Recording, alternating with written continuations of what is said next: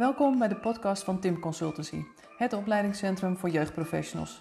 Ben jij op zoek naar een passende deskundigheidsbevordering in de vorm van een training, workshop of inspirerende artikelen? Kijk dan eens op de website of op onze social media kanalen. Vandaag een gesprek met Margreet Visser van het Kinderjeugdtraumacentrum in Haarlem, onderdeel van Kent Jeugdhulp, of Kent Jeugdzorg, zeg ik het goed? Kent Jeugdhulp. Uh, jeugdhulp. Welkom ja. Margreet. Superleuk om zo met elkaar uh, in gesprek te gaan. Um, waar kennen mensen jou allemaal van? Wat, wat, voor mooie prestaties heb je al geleverd?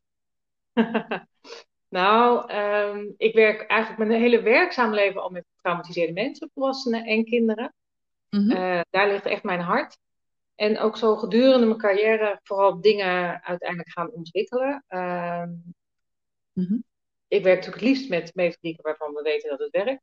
Maar ja. de gezinnen waar ik mee werk, zijn er nog zoveel uh, gezinnen uh, waarbij het evidence-based werken niet voldoende helpt. En dan moet je echt op zoek naar aanvullingen. En van daaruit uh, heb ik heel veel gedaan voor gezinnen met geweld in het gezin. Mm -hmm. Horizon-methodieken, groepsbehandeling mee ontwikkeld. En daarna dus kinderen uit de knel voor de conflictscheidingen. En ik ben ook uh, gepromoveerd op uh, de impact van destructieve conflicten tussen ouders uh, op het gezin en op de gezinsrelaties. ik denk ja. dat dat het belangrijkste is. Ja, en volgens mij zit daar altijd een enorme nieuwsgierigheid bij jou. Dat je altijd meer wilt weten en meer wilt onderzoeken hoe dingen werken bij mensen. Ja, enorm. Maar wat ik vooral denk ik, die nieuwsgierigheid is, en die, die heb ik overal, ook in mijn dagelijks leven, is dat ik gewoon ja. wil weten hoe het zit bij mensen. Hoe ze keuzes maken, uh, waarom ze dingen voelen. Uh, nou ja, gewoon ja, echt nieuwsgierig. Ja, en dat is natuurlijk ook een wa hele waardevolle eigenschap als je in gesprek gaat met mensen waarbij uh, thuis huiselijk geweld is. Ja, ja, want ik ben echt altijd zo benieuwd. Nou ja, heel veel dingen natuurlijk. Maar ik ben mm -hmm. heel benieuwd altijd van hoe kan het nou dat je in zo'n situatie blijft? Want ik denk dat iedereen kan in een situatie terechtkomen, in een relatie terechtkomen waarin je uh, wordt uitgescholden, iemand anders een keer uitscheldt, een klap krijgt, of misschien zelf een keer met iets gooit of whatever. Maar dat het doorgaat. Dat je dan niet stopt. Dat dat niet een soort wake-up call is van uh, het moet anders. Daar ben ik dan altijd zo nieuwsgierig naar. Ja, en dan wil ik wil dan weten, hoe zit dat? Waarom denk je dat je door kan gaan? Waarom denk je dat het beter wordt? Terwijl er ja. vaak heel veel uh, nou ja, bewijs of heel veel ervaringen mm-hmm. zijn die laten zien dat het niet beter wordt. En dat en, wil ik heel graag weten. Ja, heb je daar antwoorden op gekregen? Want dat zal ook per situatie misschien wat anders zijn. Ja, ja het is, ik denk, kijk, mijn ervaring is ook eigenlijk is bij ieder gezin, bij iedere persoon is het antwoord anders. Uh, maar je hebt natuurlijk wel grote lijnen. Je ziet wel heel duidelijk dat het uh, heel vaak natuurlijk uh, samengaat op vorige generaties. dat hoe je in het leven staat en hoe je relaties aangaat, hoe je je kinderen opvoedt, hoe je denkt dat het veilig is, wat veiligheid is, of wat gewoon leuk is en niet leuk is hangt allemaal samen met hoe je zelf bent opgegroeid. Wat je zelf aan, uh, aan bodem hebt, aan uh, basis hebt, of wat je niet hebt meegekregen. En natuurlijk wel echt in combinatie ook met, uh, denk ik, een stukje aanleg. Want we zien natuurlijk ook in heel veel gezinnen dat het ene kind alles wat hij meemaakt omzet in een enorme kracht. En het andere kind terechtkomt in een, een, een cyclus van ellende en herhaling. En dat ja. wil natuurlijk niemand. En toch nee. gebeurt het.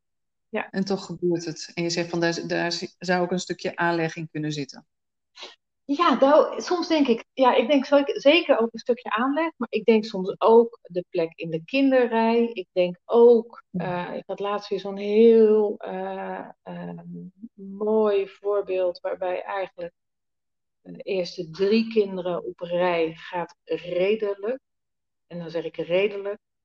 Uh, met een vader die uh, niet heel veel heeft met kinderen. Het heel moeilijk vindt om er contact mee te maken. Maar die kan het dan bij de eerste drie redelijk aan zijn uh, vrouw overlaten. Mm-hmm. en wat ouderwetse vader zijn, die het geld verdient en s'avonds goed op tafel legt. En bij de vierde gaat het helemaal mis. En dan gaat het mis met heel veel geweld.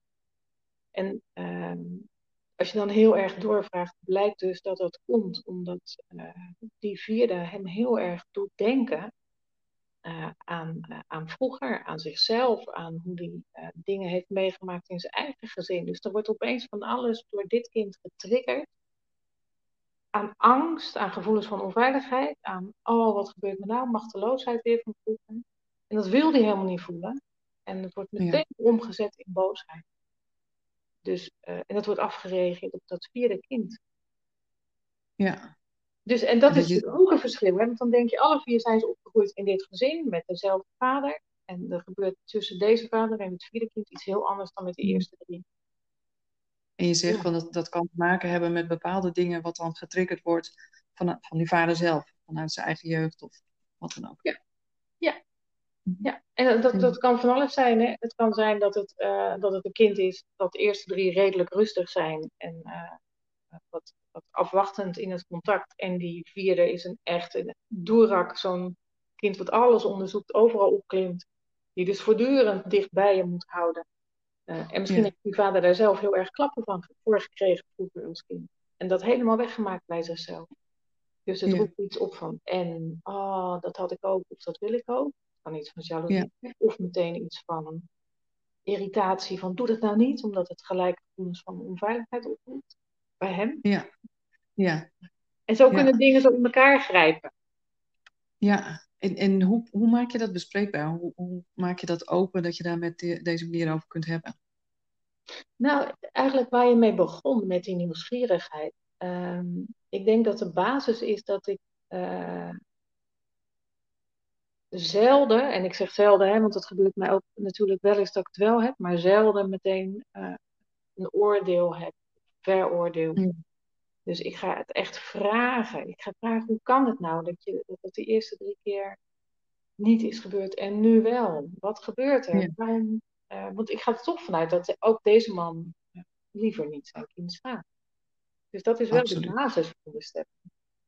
Ja. ja, dat is de basis waaruit je mensen benadert. En daarom ook nieuwsgierig kunt zijn en vragen kunt stellen over van, hoe komt dit? Ja, precies. En, en wat hebben mensen dan nodig om daar inderdaad op te kunnen reflecteren, om daarover na te kunnen denken? Ik denk dat, ze dat, dat, je dat, heel, dat ik dat heel duidelijk maak. Ik, ik, leg, uit, ik, ga, ik leg uit dat ik ervan uitga uh, dat, het, dat mensen niet per definitie slecht zijn. Uh, ja. Maar dat ik wel, ik leg ook uit dat ik wel duidelijk, uh, nou ja, zoals ik het nu zeg, een moreel kompas heb. En uh, ik zeg tegen ouders van, kijk, ik ben wel duidelijk in wat ik vind dat wel of niet kan. Dus laat uw kind, ja. kan niet. Maar ik ben hier niet om hier met een vingertje te zitten. Ik ben hier niet om u te beoordelen. Ik ben hier om te gaan kijken, waar komt het vandaan? Hoe kunnen we het beter maken? Mm -hmm. um, dus, en ik leg uit, ja. dan ga ik dus heel veel vragen stellen. Moet het heel goed kunnen begrijpen om, uh, om er ook aan te kunnen werken om het beter te doen. Ja. En als ik en pas als we het kunnen ja, pas als we het kunnen begrijpen, dan weten we ook wat er nodig is om dat te doorbreken misschien. Ja, precies. En dan mag je vaak echt, eigenlijk bijna altijd, heel nieuwsgierig zijn. Ja. ja. Ik, ik kom ja. zelden mensen tegen uh, die daar dan moeite mee hebben. Of die het niet willen. Ze hebben er wel eens moeite mee, maar die het niet willen. En het moeite mee ja. dat ze gewoon dingen moeilijk vinden om over te praten. Of soms zeggen ze, ik vertel het één keer, ik vind het echt heel moeilijk. Maar dat ja. niet meer, wil ik het er niet meer over hebben. Nou ja, dan zeg ik ook altijd, ja. nou ja, prima, tenzij ik echt denk dat het nodig is voor uw kind. Oh ja, nou ja, mm -hmm. oké, okay, zegt het. dan mag het weer. Als dan het goed is voor mijn kind, dan wil ik het er wel weer over hebben. Of dat, ja, ja. ja. En het is natuurlijk het vak wat jij gekozen hebt, of ingerold bent, dat weet ik eigenlijk helemaal niet, maar waar je passie ligt, waar je hart ligt, waar je veel mee bezig bent ik merk ook dat het voor heel veel mensen best een pittig onderwerp is om over te beginnen. Ja, en, komt... en dat, als je het dan hebt over nieuwsgierigheid, uh, dat snap ik altijd wel en niet.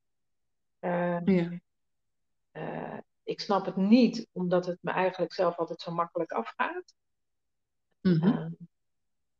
En ik snap het ook wel als ik echt weer me weer verplaats in als ik denk van ja, als je zelf bijvoorbeeld moeite hebt met geweld. Of als je zelf daar een heel sterk oordeel over hebt. Uh, of als je zelf wel schreeuwt tegen je kind. Uh, of, nou ja, ja. Dat kunnen weet ik hoeveel redenen zijn waarom je het onderwerp liever uit de weg gaat. Ja. Dat en ik denk dat het vaak heel uh, erg meespeelt dat mensen denken: en wat dan? Stel nou ja, ja, ik sla mijn kind. En wat dan? Wat moet ik dan doen als hulpverlener?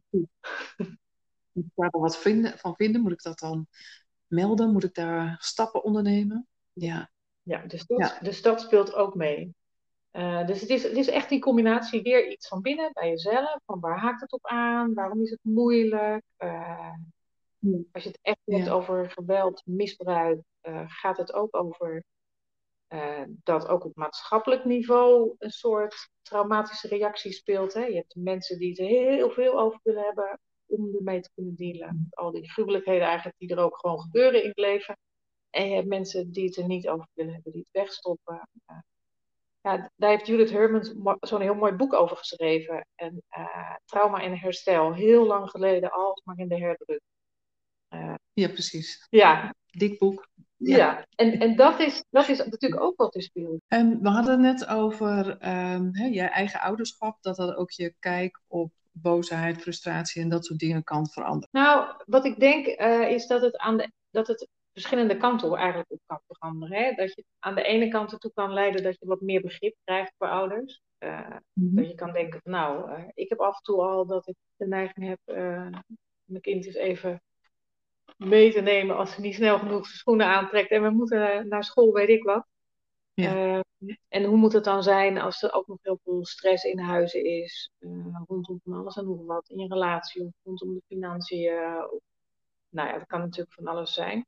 Corona, ja. ook een belangrijke. Absoluut. Uh, ja. dus dus er kan, het kan echt tot veel meer begrip leiden aan de ene kant. maar het kan er ook toe leiden, juist als je zelf merkt dat je wat te snel uit je stoel schiet uh, en je daar heel erg voor schaamt, dat je het juist niet ter sprake wil brengen. Dat het ook een pijnlijk gevoel bij jezelf is, wat je niet veel wilt aanraken. Ja. ja. He, dus, dus, dus, het kan echt twee kanten op gaan. En ik denk dat het daar ook steeds over gaat. Of het nou over je eigen ouderschap gaat, of dat het gaat over je voorgeschiedenis. Uh, het gaat erom dat je er makkelijk over kan praten als het niet veel uh, ja, pijn of uh, schaamte of schuld of ja. angst bij jezelf raakt. Ja, dat je ja.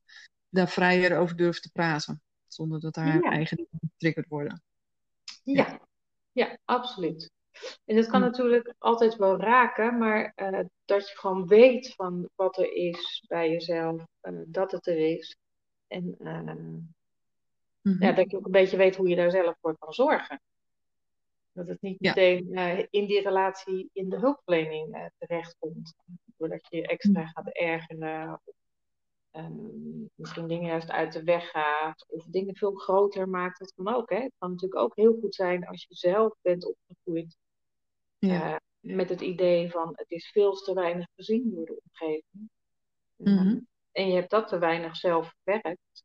Uh, ja. te bij stilgestaan. Dat je daar juist bovenop duikt als er een, een, tikje wordt gegeven of weet ik wat, waarvan, je, hè, waarvan ik misschien denk, nee, het mag niet, het is niet oké okay, en dat zeg ik ook. Maar het is ook niet zo groot dat er nu allerlei actie op ondernomen moet worden. Ja. Dus ja. het kan allebei de kant op gaan. En want ik heb je wel eens eerder horen praten ook over die kwetsbaarheidscyclussen. Heeft dat daarmee te maken? Ja, dat denk ik wel. Want het is eigenlijk, um, die kwetsbaarheidscyclus komt echt uit de, uit de systeemtherapie, uh, uit de gezinstherapie. En uh, het komt er eigenlijk op neer, wat hij, wat hij zegt, is dat uh, als je kwetsbaarheden hebt uh, die je zo min mogelijk wil voelen, dan heb je daar altijd een soort overlevingsstrategie overheen. Dus zodra die kwetsbaarheid geraakt wordt, nou, wat heel veel hulpverleners bijvoorbeeld hebben, is ehm, een soort gevoel van machteloosheid vinden ze heel moeilijk. Het zijn allemaal mensen die in de stand staan van doen en helpen en dingen oplossen ja. en het beter maken voor de kinderen. Dus als die zich op een gegeven moment machteloos voelen, je ziet dat bijvoorbeeld best veel bij die vechtscheidingen, echt die hoogconflictscheidingen. Er zijn ja. natuurlijk uh, verschillende uh, systemen in die machteloosheid. Dan wordt die machteloosheid bij jezelf aangeraakt. En wat gaan mensen doen? Die gaan dan heel hard werken om het beter te maken voor de kinderen. Ja. Uh, maar als dat vervolgens uh, bij die ouder ergens terechtkomt op een blauwe plek. Hè, dus dat als iemand heel erg zijn best gaat doen en zegt hoe kan dit en hoe kan dat en met allerlei adviezen komt. En die Ja. ouder die voelt dan meteen zijn blauwe plek. Oh, ik doe het dus weer goed. En die gaat zich Ja. heel erg terugtrekken. Hè, om, omdat dat de overlevingsstrategie is, om dat gevoel van het niet goed doen niet. Of die gaat er juist uh, nog veel harder door vechten. Maar Ja. je bereikt dan in ieder geval niet, je hebt geen contact meer over de inhoud. Maar het gaat over het uit de weg gaan van je eigen blauwe plek. Dat zo min mogelijk voelen. Dan die blauwe plek van die ander weer raken, die het ook weer niet wil voelen. En zo zit je in een soort communicatiedans met elkaar, waarin de strijd eigenlijk zich ook weer verplaatst in de hulpverlening. Ja. Maar als je dan dus heel goed weet bij jezelf van, oh, daar gaan we weer, er wordt iets van mij gevraagd. Uh, Ja. Ik heb nu de neiging om heel hard te lopen. Maar ik ga nu eerst even nadenken, wat is er nodig voor dit gezin? Uh, Ja. Is hardlopen nodig of juist niet? Ja, dat, hè, dus dat je dat weer gaat checken bij dat gezin. Precies, maar dat betekent dus wel dat je heel alert moet zijn op wat je, wat je eigen reactie is, of wat je bij jezelf merkt wat er gebeurt. Ja, absoluut. En het maakt dus ook dat, uh, want ik denk, uh, juist als ouders in die stand van vechten staan, dat kan inderdaad in een conflictscheiding, maar dat kan ook in de stand van vechten rondom geweld in het gezin. Ja. Dan is hun uh, tolerantie voor stress natuurlijk heel laag. Dus je zit heel snel op een blauwe plek. Mm-hmm. Dus er gebeurt heel snel iets in die hulpverleningsrelatie ook. Dat de ouders meteen terug gaan slaan of gaan aanvallen. Uh, ook feilloos vaak jouw blauwe plek weten te vinden. Uh, Ja. Waardoor het opeens over heel andere dingen gaat dan over die inhoud. Dus het gaat dan niet meer over waarom die ouders komen en wat er moet veranderen in de relatie met hun kind. Of in hun eigen relatie. Maar het gaat opeens Ja. over van jij als hulpverlener doet het niet goed. Of uh, jij als ouder doet het niet goed. En dat gaat, daar gaat het daarover. Ja. ja. En dat maakt je dus als hulpverlener heel kwetsbaar. En dat maakt het ook heel moeilijk. Uh, Ja. En zwaar. Dus dat je dan heel snel in die strijd zit. En dat het, wat ik ook veel jeugdprofessionals hoor zeggen, van ja, die, die casussen zijn zo klachtgevoelig. Ja, ja. Terwijl ik ook denk, uh, ja, natuurlijk zijn ze klachtgevoelig. Uh, want veel stress uh, kan Ja. inderdaad leiden tot externaliseren en tot zeggen van, eh, jij doet het niet goed. Uh, Mhm. Ja. Maar ik denk het belangrijkste is, is dat je van jezelf heel goed voelt, waar zit het bij mij? En als je dat stuk, dat kan je met collega's bespreken, daar kan je zelf voor zorgen, daar kan je jezelf sterker in maken. En dan hoef je ook Ja. niet meer zo heel zenuwachtig te zijn voor, uh, voor de ouders. Ja. Daar heb je dus dan een heel erg reflectief team voor nodig. Met elkaar kijken van hoe staan we in het werk. Ja, ik denk dat dat sowieso echt heel belangrijk is. En wat toch wel uh, vaak als eerste wegbezuinigd wordt. Hè? De intervisie, het echt met Mhm. elkaar reflecteren. Of wat, wat doet het met mij? Het wordt veel te weinig, denk ik, bij stilgestaan.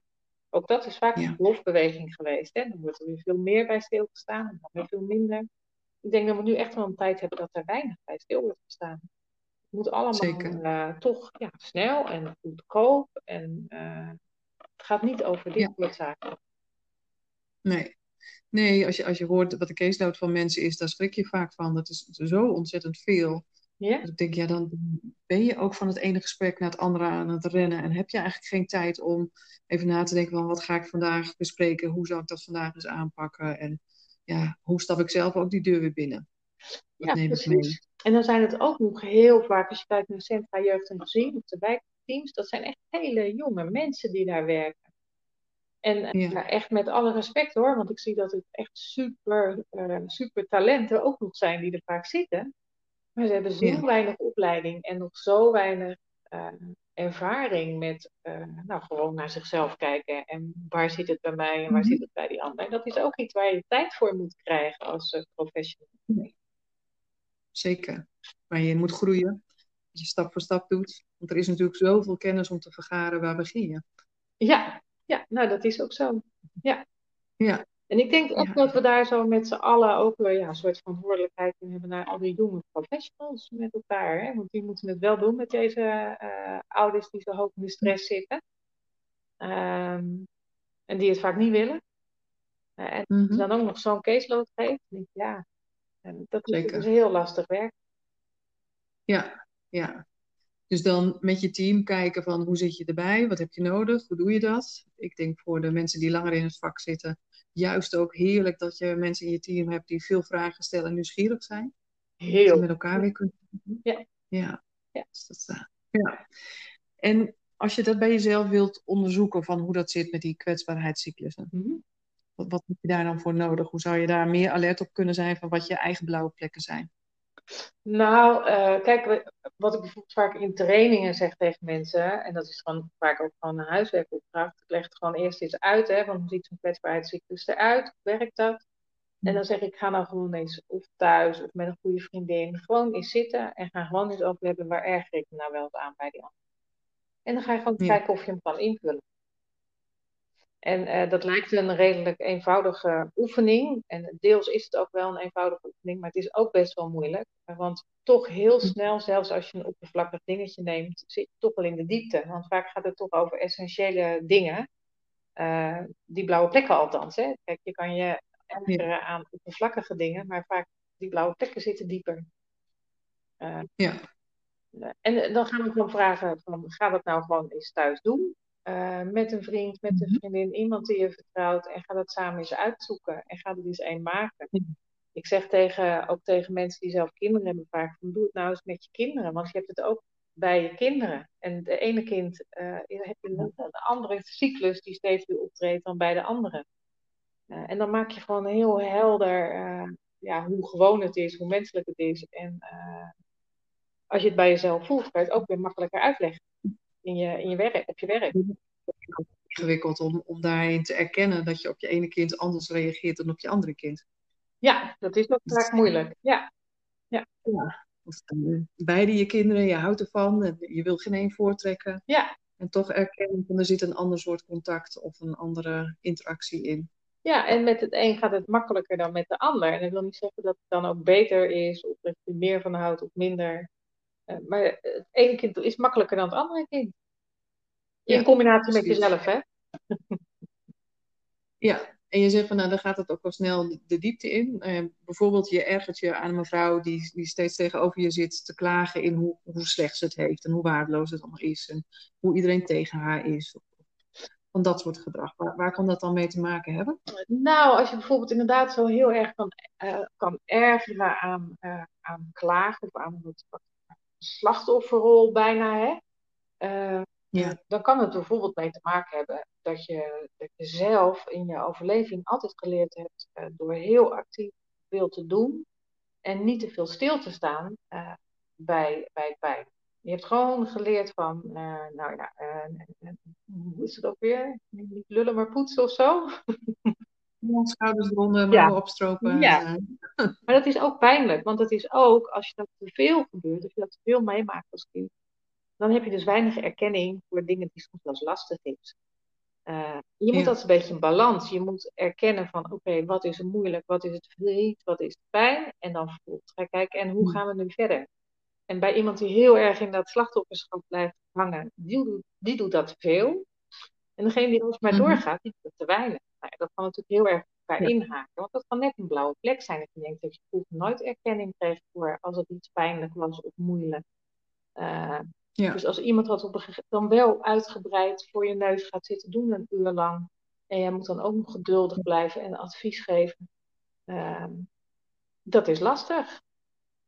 Ja. ja. Dus daar En eigenlijk is het een mooie spiegel dat iemand je voorhoudt waar je dus iets over jezelf van zou kunnen leren. Ja, ja, Eh, als je ernaar durft te kijken naar jouw eigen stukje Ja. ja, we zeggen altijd met, met, eh, met de hulpverleners in de training ook het eigenlijk eh, voortdurend over het, het, het echt valideren van, van emoties, van gevoelens. En als je, er, als je het valideert, als je het erkent en er even wat ruimte aan geeft, dan kan je de stap maken om te gaan denken, en hoe verder? Ja.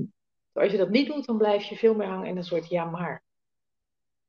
Mhm. En dan, ja maar, ja, het doet wel pijn, maar je moet toch door. En ja maar, ik heb nu toch advies gegeven. Zo, als je stilstaat erbij en echt erkent, dan kan je gaan denken van, hé, hey, en wat nu? Want dan is het op een gegeven moment wel goed. Ja, en dan komt er in plaats van een jaar maar een jaar en.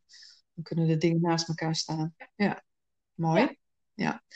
Ehm, dus het is een stukje herkennen bij jezelf. Hoe, hoe werkt dat? Want ik denk dat je daardoor ook leert van dat dat patronen zijn die we allemaal hebben. En als we dan weer teruggaan naar de ouders waar je mee te maken hebt, die in bepaalde patronen zitten van ruzies en conflicten. En dat je dat bespreekbaar maakt. Nou, we gaan, wat, wat, ik ga dan heel erg uitleggen uh, van. Uh, en eigenlijk begin ik altijd bij de, bij de patronen. Dan ga ik uitleggen wat voor patronen er zijn. En dat het patronen zijn die vaak steeds hetzelfde verlopen. Uh, hè? Dus de een zegt dit en de ander zegt dan de ja maar en uh, een soort van de achtervolging. Of dat je alleen nog maar contact helemaal blokt en niks meer zegt. Of echt letterlijk wegloopt.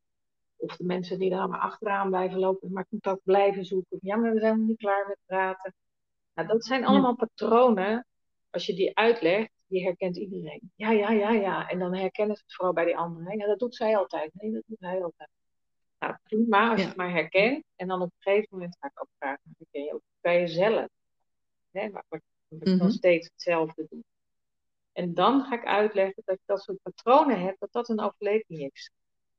En dat dat gedrag is om niet die pijn te voelen. En dan gaan we naar die kwetsbaarheidscyclus. Dan ga ik gewoon uitleggen met allemaal voorbeeldjes van hoe het werkt. Dan doe ik eerst voorbeeldjes die uh, werkweek niks met hen te maken hebben. En dan ga ik ook zeggen, hoe hebben jullie jezelf een voorbeeld Dan ga ik het met ze samen invullen. En ik denk dat dan uiteindelijk de allerbelangrijkste boodschap is, is, is en het onschuldigheid, want iedereen heeft dit. Maar ook dat je voor jezelf kan je heel goed zorgen uiteindelijk. Je kan zelf kijken van uh, hoe kan ik er nou voor zorgen dat ik wat meer kan verdragen af en toe. Uh, dat dingen moeilijk zijn. Uh, ja. Dat, dat, kan ik misschien doordat je er met vrienden over gaat praten, of doordat je zelf in therapie gaat, of uh, met je nieuwe relatie, of dat je uh, in partnerrelatietherapie gaat samen. Uh, mm-hmm. En dan ga je dus heel erg naar die onderlaag toe, van hoe kan je nou voor zorgen dat die blauwe plekken wat minder heftig voelen, zodat je niet zo vanzelfsprekend mm-hmm. steeds in die overlevingsstand schiet. Ja. Ja, want, want ik hoor dan wel, wel vaak dat mensen zeggen zo van, nou ja, we zien wel dat er patronen zijn, dat het allemaal lastig is, maar hoe krijgen we mensen dan zover dat ze daarmee aan de slag willen?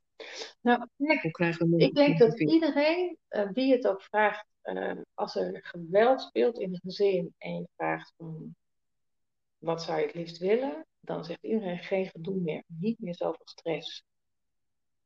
Ja. En daar gaan we bij helpen is niet makkelijk, en daar gaan we bij helpen. En dan eigenlijk, dus daar steeds op terug te grijpen, krijg je ook heel veel van elkaar. Ja. En de, dat, eigenlijk zeg je van, we moeten zorgen dat mensen uh, meer kennis hebben, meer weten over hoe patronen werken, wat daar het effect van is. Ja. Leren van hoe maak je dat bespreekbaar met de cliënten. Ja.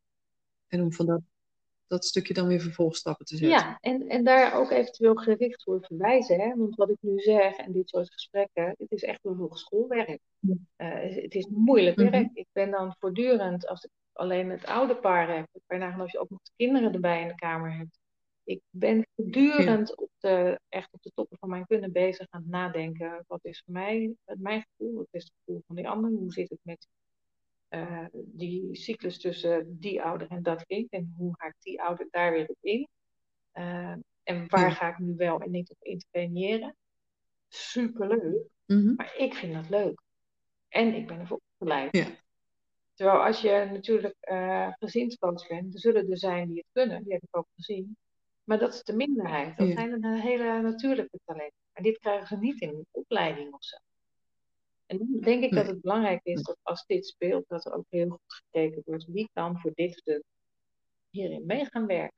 Naar wie kan je verwijzen? Is er, is er misschien voor die blauwe plekken, zijn het niet alleen blauwe plekken, maar is het echt, zijn het echt uh, posttraumatische stress symptomen? Moet er een traumagerichte behandeling voorkomen? Want dat is ja. natuurlijk ook, je hebt ja. natuurlijk ook ouders met zo'n voorgeschiedenis of kinderen met zo'n voorgeschiedenis. Uh, dat het mm -hmm. echt nodig is om daar apart een behandeling uh, voor te hebben. Zeker. Ja, en hè, jij ziet natuurlijk veel mensen die, die die stap gezet hebben voor behandeling. En wat merk je wat voor, voor deze mensen de stap is gezet om naar je toe te komen. Het allerbelangrijkste is voor het kind altijd. Alle ouders die willen gewoon het beste voor hun kinderen. En dan zeggen ze, ja, nee, maar ik mhm. hoef zelf geen behandeling. Het komt echt voor mijn kind. Of ze kunnen het niet naast elkaar. Ik heb nu ook een moeder die echt, echt niet lukt om zelf in therapie te gaan. En dit jongetje moet ook in therapie. En dan denk ik ook echt, ja. Ehm, want met, met het zusje gaat het prima en met dit jongetje dan niet. Ehm, en dan zeg ik, oké, dan gaan we echt kijken hoe jij met zoveel mogelijk steun ervoor kunnen zorgen dat dit jongetje nu therapie krijgt. En dan gaan we daarna voor jou kijken. Hm. Want andersom lukt niet. Ze, krijgt het niet voor elkaar om eerst hm. zelf in, in behandeling te gaan. Ja, en dan is het, hm. kijk, het is het mooiste hè, als ouders eerst zelf kunnen en dan helemaal voor hun kind kunnen zijn. Maar wat niet lukt, je moet ook reëel zijn.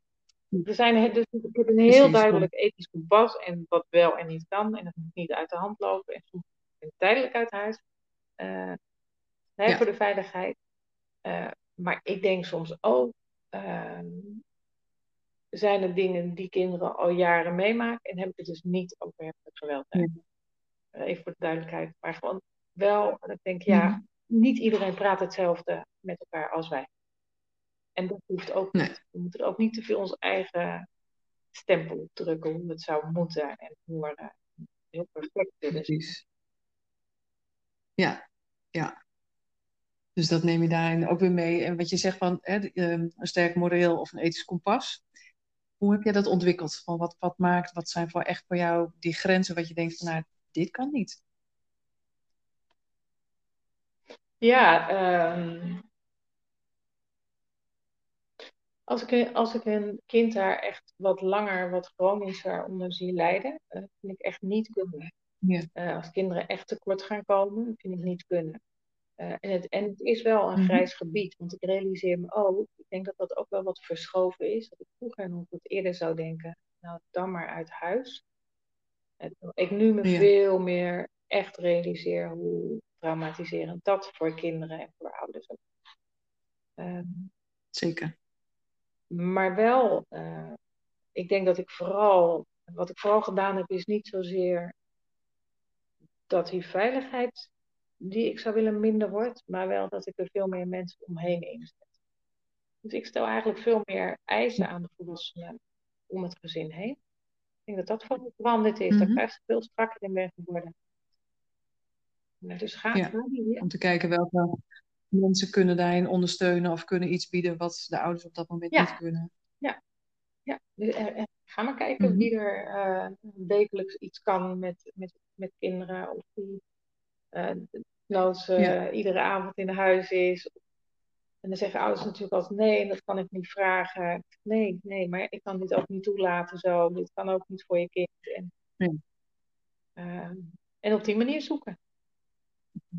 Ja, dat is mooi. Daarmee put je niet weg wat het bezwaar van, van de ouder zelf is, maar zet je er iets ja, naast. Precies. Ja, ja. Dus ik denk dat ik dat veel meer ben gaan doen eigenlijk. maar het is voor mij wel duidelijk echt, uh, echt, echt slaan. Kijk, is een keer een tik, mag niet. Gaan we aan werken. Nee. Uh, maar het is, het is niet, uh, hè, je hebt ook kinderen, kijk, zeggen ouders natuurlijk ook, nou, ik ben er ook mee opgegroeid. Kijk, mijn vraag is altijd, wat heeft het opgeleverd? Het moet ook wat opleveren. En dat heeft het natuurlijk nooit gehad Nee. Ehm, dus ik blijf dat gesprek erover aangaan. Ehm, ja.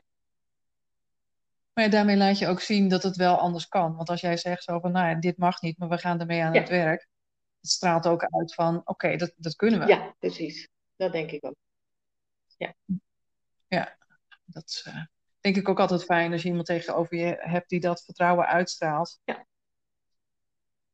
In plaats van alleen maar inderdaad met dat vingertje van dit is fout en dat is slecht en dat mag je nooit meer doen. Nee. nee dat werkt echt niet. Maar dat denk ik ook, kijk naar jezelf. Als iemand zo naar jou toe komt en zo praat over jou als ouder, dan is dat het eerste wat je denkt, mm -hmm. uh, daar ga je even lekker buiten spelen. Waar bemoei je mee?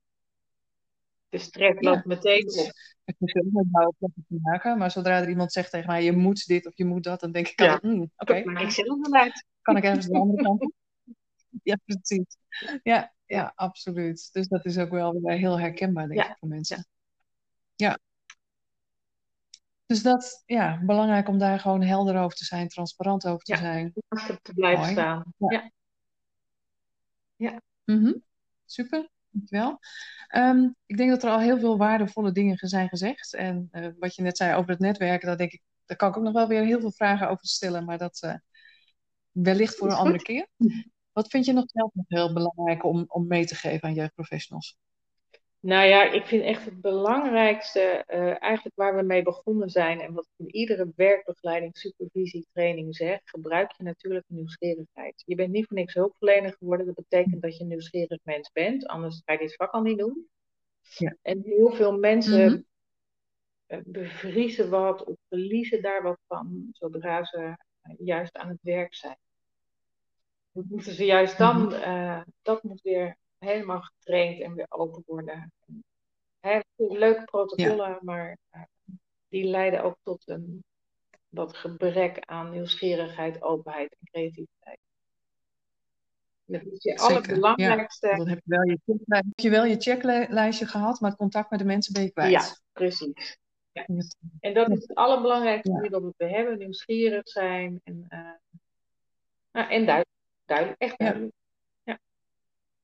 Mm Ja, die twee mooi ja, naast elkaar. we zijn niet voor niks professional, hè? Ja. ja, dus die professionele hoed die moet op en dat, daar hoort een stukje ontwikkeling bij. Ja. En, uh, nou, ik denk dat het heel mooi is dat jij weer een stukje hebt bijgedragen aan die kennisverruiming van, uh, van professionals. Dat ze dit weer tot zich kunnen nemen. Dus uh, mooi. Dank je wel ook voor deze kans. Ja, super bedankt. leuk. Dankjewel en we spreken elkaar weer. Doei. Dankjewel voor het luisteren naar deze podcast van Tim Consultancy. Hopelijk was het een waardevol gesprek voor je om naar te luisteren. Wil je meer weten over de onderwerpen die we in onze podcast bespreken? Check dan ook onze social media kanalen of de website van Tim Consultancy voor een van onze opleidingen of trainingen. Heel graag tot een volgende keer en een fijne dag gewenst.